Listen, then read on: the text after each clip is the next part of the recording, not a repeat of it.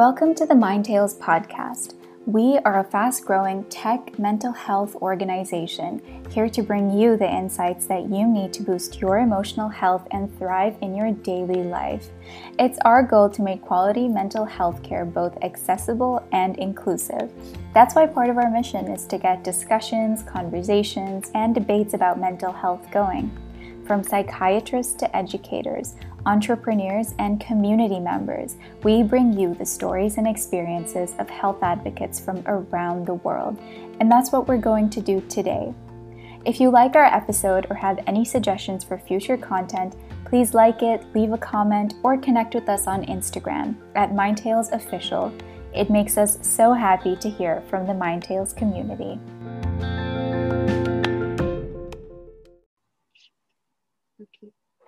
Hi, Shainoor. Uh, it's great to meet you and welcome to the Mind Tales podcast.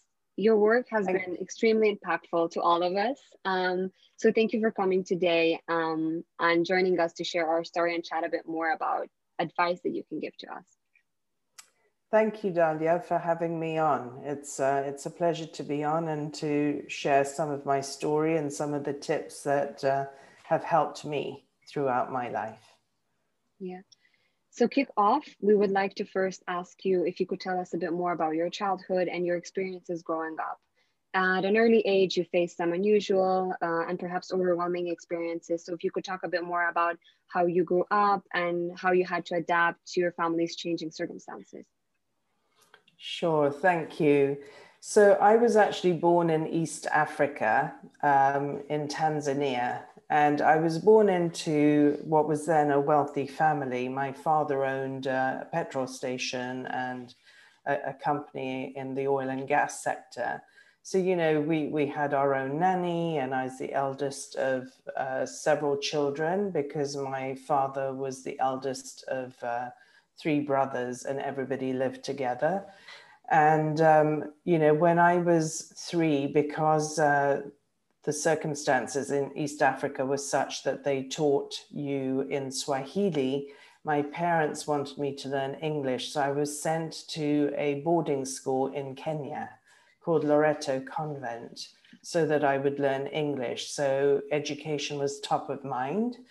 And then very soon after that, unfortunately, all the businesses got nationalized. And so we had to leave as a family from the country and moved to the UK. And I all I remember is that around five and a half years old, my father turning up at school one day and saying, Hey, love you, pack your bags, we're leaving. And uh, we drove to Nairobi. And I was sort of, Where's mum and my brother? And he said, They've all gone. Um, you're going on this plane on your own, and I'll join you. And so, you know, I arrived in England, um, spoke English, but not particularly well. Our circumstances were very different because we had to get into a grocery store with a three bedroom apartment, and each family had one bedroom. And my grandfather lived in the living room. And being the eldest, I got sort of involved in business very early on. So I think the key thing about this part of my life was that I learned to adapt to new circumstances and take on challenges but I also learned the importance of having security in your life. And I think that's been a theme throughout my life, uh, as you'll hear later on, because when you're unsettled like that, um, although I was always with a very loving, caring family, uh, it does make you want to always make sure that it never happens to you again. And being the eldest, I saw it of my parents. I saw them work really hard, get to a point where they could enjoy their life, and then it was all turned upside down. So, maybe to some extent, that's why my heart has always been out to displaced populations, and I've done work in that area.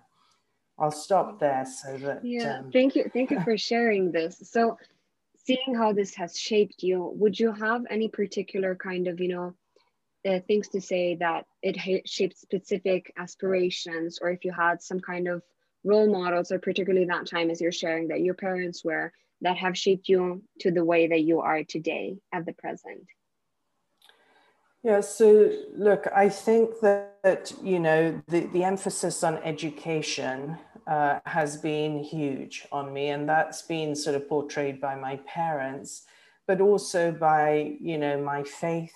Um, I'm a follower of His Highness the Aga Khan, so I'm an Ismaili Muslim, and you know part of our faith is that balance between sort of religious and secular, uh, and sort of the the sort of strive for excellence in whatever you do. And I think these things have carried me at a time when, you know, things were really low.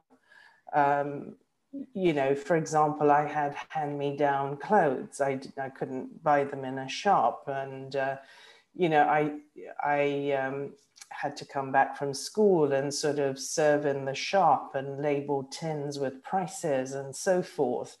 But you know i've never seen these things as a hindrance more as a foundational step from which to to grow up and so i think what i would say there is that you know circumstances can be really hard.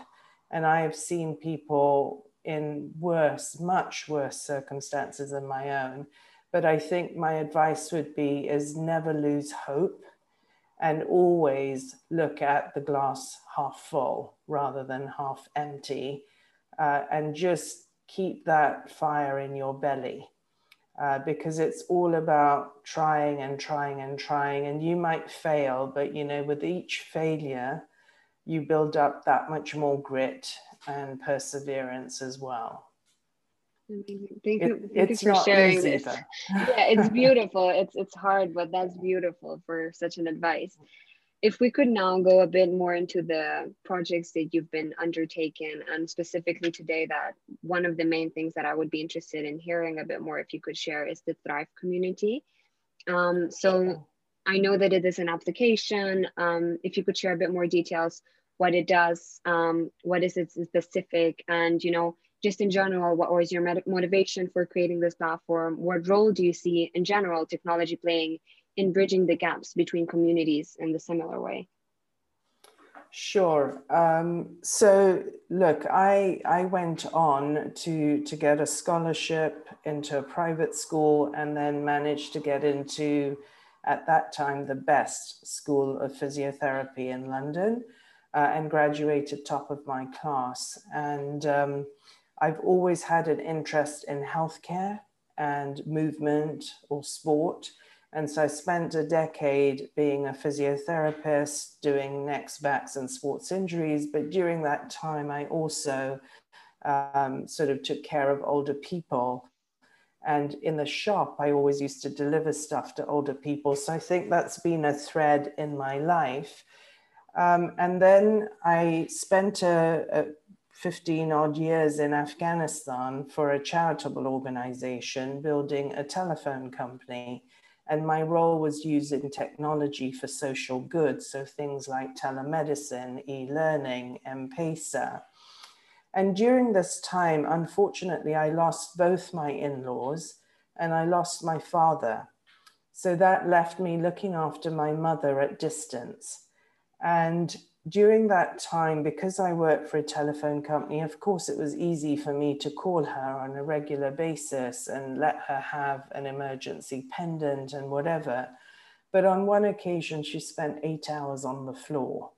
And that left me with extreme guilt and unhappiness. And the result of that was she went from being totally independent, driving, cooking, cleaning, doing voluntary work, living on her own to being totally dependent on me. And she now lives with me. During that period of time, I guess I started looking into aging in general. And I started talking to caregivers, family caregivers, professional caregivers, care home owners, as well as older people. And what I realized is that our society is very, very focused on youth you know it's always about the millennials etc and i can understand that. But we have a wealth of knowledge and talent and experience in our older people and that we could learn from. Equally there is a lot of stress on caregivers who are working usually married with kids to look after and seniors to look after older people to look after And when you look at the research around this, the sort of healthcare costs and the deterioration in uh, the health of the caregivers is very, very high for those that have caregiving duties, and it costs the government a lot of money. Equally, older people that are not purposefully engaged and just isolated and left to kind of watch TV or read or walk as most of their day tend to deteriorate in their health as well. And technology can provide a good platform to help address some of the, these gaps. The problem is that nobody has really invested heavily into this area. A lot of the technology available is around the business of caregiving, finding a caregiver and getting a commission for that, doing the billing for caregiving, you know, managing sort of inputs and outputs of beds, etc. It's not about the sort of quality of life angle, the socialization. And even with COVID coming, you know, it's things like Zoom and Facebook, but it still requires many logins and passwords and so forth, which for some elderly people, it's not accessible. And so my life over the last sort of 10, 15 years has been very much focused on quality, affordability, and accessibility. And so that's when I started looking at technology for older people, and that was the genesis for Thrive. Mm-hmm. So, what Thrive really does is it's a platform that aggregates everything you need for caregivers and for seniors, both professional and informal, in one place. So, instead of having to go to I don't know, Amazon or uh, Munchon or uh, Careem to get all your different things. Imagine if you could get all of that on one platform. To that, the senior is at the center of the platform, so they're part of it. And they have a circle of care around them that are part of the application. But basically, they have social engagement purposeful engagement because there are activities and um, sessions to attend, but they also have the ability to be able to connect very easily to any member of their family or their care team. And so they can feel sort of empowered and independent. Um, we this is a global application, uh, but we are initially launching it in the UK and uh, the US in two specific areas. Um, but obviously, members of the Circle of Care can be anywhere in the world. It's just the seniors are located there. Yes, okay. Thank you for sharing this. Um, listening to this, I cannot even like describe how much social impact and positive change you have had on the world and every day how much struggle you've been through in general I would say that there is a very um, common question that a lot of young and ambitious change makers have is like, where do I start? Um, so like, you know, where do I begin? I have so many ideas how to change the community, but like, where do I begin? So I think if you could tell us what advice you would have to yourself when you were at that particular point before you started and your professional journey to yourself, and what kind of advice could you give us to the current change makers that are in the world? Sure. I mean, that, you know, I think that one of the things that I am guilty of is I dream in Technicolor. And uh, I tend to sort of look at problems in terms of what I call ecosystems, right? Mm-hmm. So I, I don't look at the problem of the older person just being isolated, right, and lonely. Mm-hmm. I look at who else impacts that older person and who else interacts with that older person and how can I bring all that together so that you can solve one for the other. Um, so, for example, one of the services that Thrive um, will provide, it's not providing just yet, is something called Skill Swap, where you bring an older and a younger person together to share an activity or a subject matter or an experience. And when we tested this in real life settings, what we found is that the older people felt so happy that they could actually provide some support and guidance and advice to somebody that was younger. And younger people got a real life experience uh, from someone else that was older that had been through the same process. And I remember we used to pay for the space. And whenever we finished, we'd say, okay, thank you, everybody. We'll see you next week. And then everybody would just sit right back down and keep talking. And we had to actually mm-hmm. throw them out. So I think that my advice here would be that, you know, if you feel compelled to, to make some change in some area and you've got uh, an idea, I think I would go and really explore that idea and test it. You know, map all the people around that problem set that can help you with advice or they've actually been through it um, etc. Look at all the other options that are available. And then when you really distill the fact that, you know, what you are planning to put out or do is going to be something that will be transformational, then I think begin on your path of bringing together people that can support you and might join you and begin to map that process out. Now, it always sounds so easy in sort of kind of self-help and interviews where people say oh i dream in technicolor you know look at the problem talk to people. It is actually very difficult and sometimes very lonely. Um, and very often you'll have very depressing moments right? Because what you thought um, you would do somebody refutes or uh, you know somebody else says oh that's already been done right? Um, and so you have to keep revisiting that. But i think that you know you you're not going to be able to make changes in the world unless you are really committed you persevere and you're behind that. If it was easy everybody would be doing it. Um, so i think that's really a, a key key piece of it. And I think that the other piece of it is that you really have to have faith. You have to have faith that you can make a difference. And in that faith or that spiritual uh, process, I think for me, what's helped me is prayer. Meditation has helped me. Um, and then, you know, I tend to write and draw things. So I think writing and drawing and really analyzing, you know, um, putting in the positives, the negatives, being honest with myself and vulnerable with myself has really helped me see beyond, right? What I'm trying to do is build the Amazon of caregiving. And there are other startups that are doing you know, very similar stuff, right? And some are ahead of me, some are behind me. But there are elements of what I am doing which I truly, truly believe in.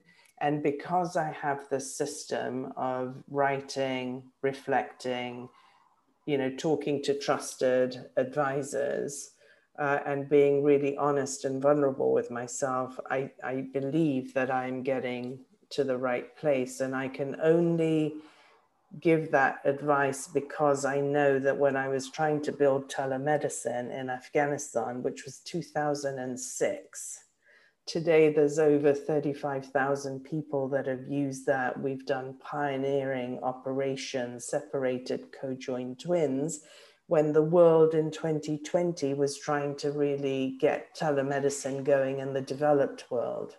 So it's possible is my point. Yeah it's possible. It's just hard. Precisely. Yeah and i think you kind of are already going to the last question of our discussion. As uh, at the end of the podcast we always ask our guests to talk a bit more about their mental health and what they do of these like basically three things of mental health essentials on the day when they're taking care of their uh, well-being. So you kind of touched base on journaling and the friction. So if you could tell a bit more what mental health means to you and particularly dive into what journaling, reflection, and everything means to you and your well being when you're taking care of your mental health. Yeah, so I mean, I don't. One question that's out in my mind is I don't know if it's more women that do this than men. but I know both my children, I have a boy and a girl, both do it, but my husband doesn't do it. So uh, I, you know, the, the jury's out on this. But I think that um, the journaling piece is is important. Now, a lot of people will journal and actually write a diary I, I don't do that, but I have volumes and volumes of books. Um, mm-hmm. And I'm always drawing and writing because that's the way I connect the dots in my head. Um, and so I find that a really um, interesting way to reinforce um, my thinking because I think I'm thinking it, I'm writing it, I'm seeing it. Yeah. And so I think that piece of it is really important because it helps with your subconscious. I think that the second thing about this is that when I write it, I can clearly present it to my advisors. And so they also can see the connected pieces, which I think is really important because sometimes you can envis- envision where you're going, but you may not be that clear in expressing that to someone else. So, you know, the visual gives you that ability. I think that the the second thing is that you know prayer, meditation, um, sitting quietly, whatever you want to call it, you know, I, it, it doesn't matter. For me, um, you know, it is about sort of uh, praying, but I, I do that through walking. Uh, so every morning I'll get up very early and, you know, I'll go for a long walk. And during that time, I'm just sort of reflecting, praying, you know, um, sort of verbalizing some of those prayers, you know, you might call it chanting or whatever. And they're all about sort of, you know, giving blessings and helping the world, helping myself, etc. And I think that kind of giving of gratitude is a really good way to to start your day. Um, and then, you know, I think that the third thing is that you've got to be kind to yourself. Mm-hmm. Um, I, I, don't know that I'm the best at this, um, but I'm fortunate that I've got people around me that that sort of will hug me and sort of say, "Hey, take it easy, be kind to yourself." But I think you do have to be kind to yourself, right? Um, there'll be good days, bad days. You want to learn from them. I don't think you need to uh, bottle up your um, emotions or feelings. You know, if you're feeling down, just feel down. You know, take a moment to respect how you're feeling and express it because you'll feel a lot better after it. Um, and I think, you know, in that way, being kind is make sure you sleep well, you feed well, that you do respect some sort of time out because if you're so drained, you just can't think straight. Um, and I think, you know, part of the, the sort of entrepreneurial negative is that you're always trying to run really, really fast, right? You're trying to get there, you're trying to make the change, you're trying to make the difference, you're trying to get traction, all of those things, right? Mm-hmm um, and you can become obsessive about it, but you have to take some time out. So um, I think that that is important. I think that's a beautiful last note. Thank you so much. That's um, all from our end, but genuinely Excellent. thank you so much from Mind Tales for joining and give us the time to share your story and advice. Really. Thank you. It was a pleasure, Dahlia. I hope it helps. Take care. All the best. Thanks for tuning in to the Mind Tales Collective. If there were any questions that stood out to you, don't let these conversations stop here. Share your thoughts with your family and friends, or send over a quick message to us on Instagram to share your thoughts with us. And don't forget to hit the follow button.